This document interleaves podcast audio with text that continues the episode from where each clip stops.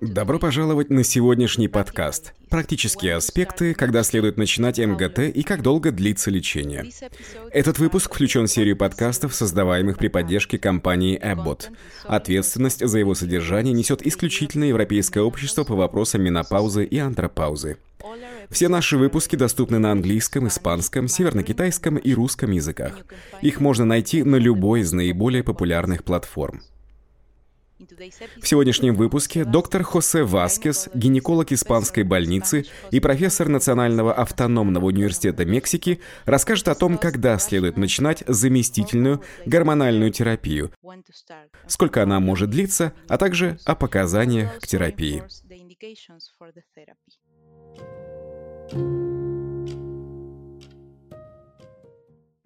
Приветствую всех!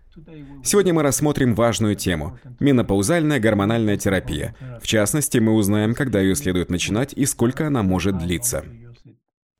Менопаузальная гормональная терапия, МГТ, назначается по четырем показаниям. Лечение соответствующих симптомов, такие как приливы, ночная потливость и сухость влагалища, генитоуринарный синдром, преждевременная недостаточность функций яичников – а также профилактика постменопаузального остеопороза.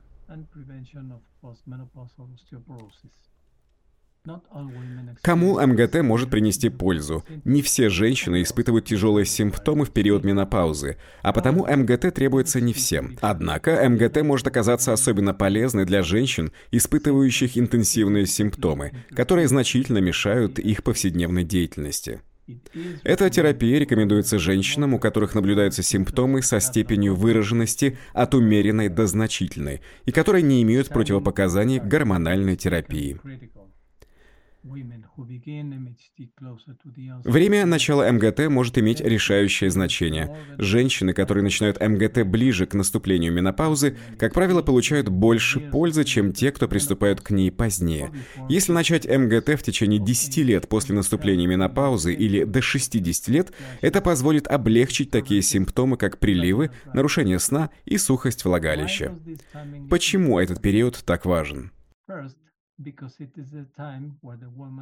Во-первых, в это время у женщин чаще наблюдаются симптомы. Во-вторых, дегенеративные процессы не являются запущенными, а клетки находятся в лучшем состоянии. К примеру, атеросклеротический процесс не настолько развит, чтобы создавать угрозу для коронарных сосудов, но скорее носит защитный характер, а нейроны в нервной системе функционируют, как правило, лучше, теория здоровых клеток.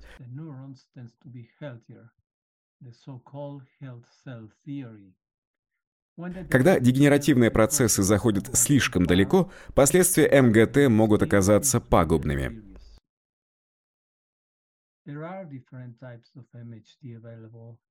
Существуют различные типы МГТ, включая терапию эстрогенами, прогестинами и их комбинации. Выбор терапии зависит от различных факторов, которые включают наличие или отсутствие матки и индивидуальный анамнез.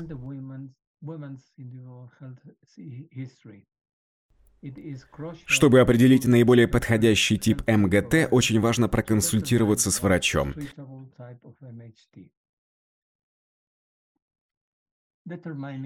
В целях обеспечения общей безопасности и эффективности необходимо определить и продолжительность МГТ. Большинство экспертов рекомендуют использовать минимальную эффективную дозу в течение наиболее короткого срока для облегчения симптомов. При этом четкое ограничение по времени отсутствует. Оно зависит от индивидуальных особенностей, включая выраженность симптомов и факторы риска, связанные с определенными заболеваниями.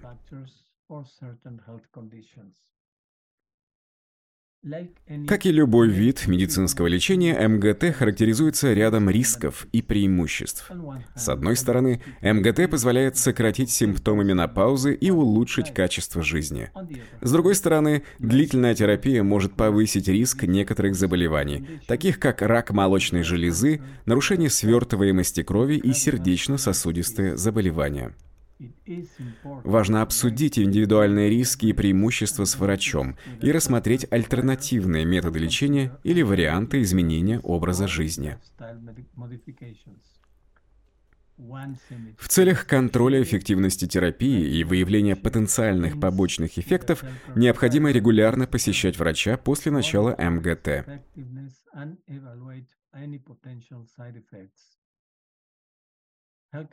Медицинские работники оценят целесообразность продолжения или прекращения терапии с учетом конкретных обстоятельств.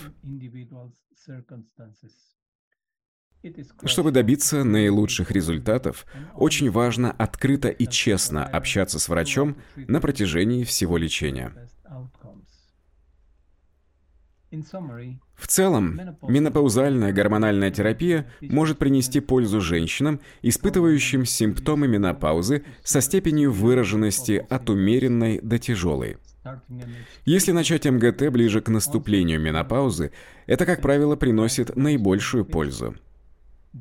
В зависимости от конкретных обстоятельств продолжительность МГТ должна регулярно пересматриваться по согласованию с врачом. Для принятия взвешенных решений касательно МГТ необходимо проводить оценку рисков и пользы, а также рассматривать альтернативные виды терапии или варианты изменения образа жизни. Благодарю за внимание.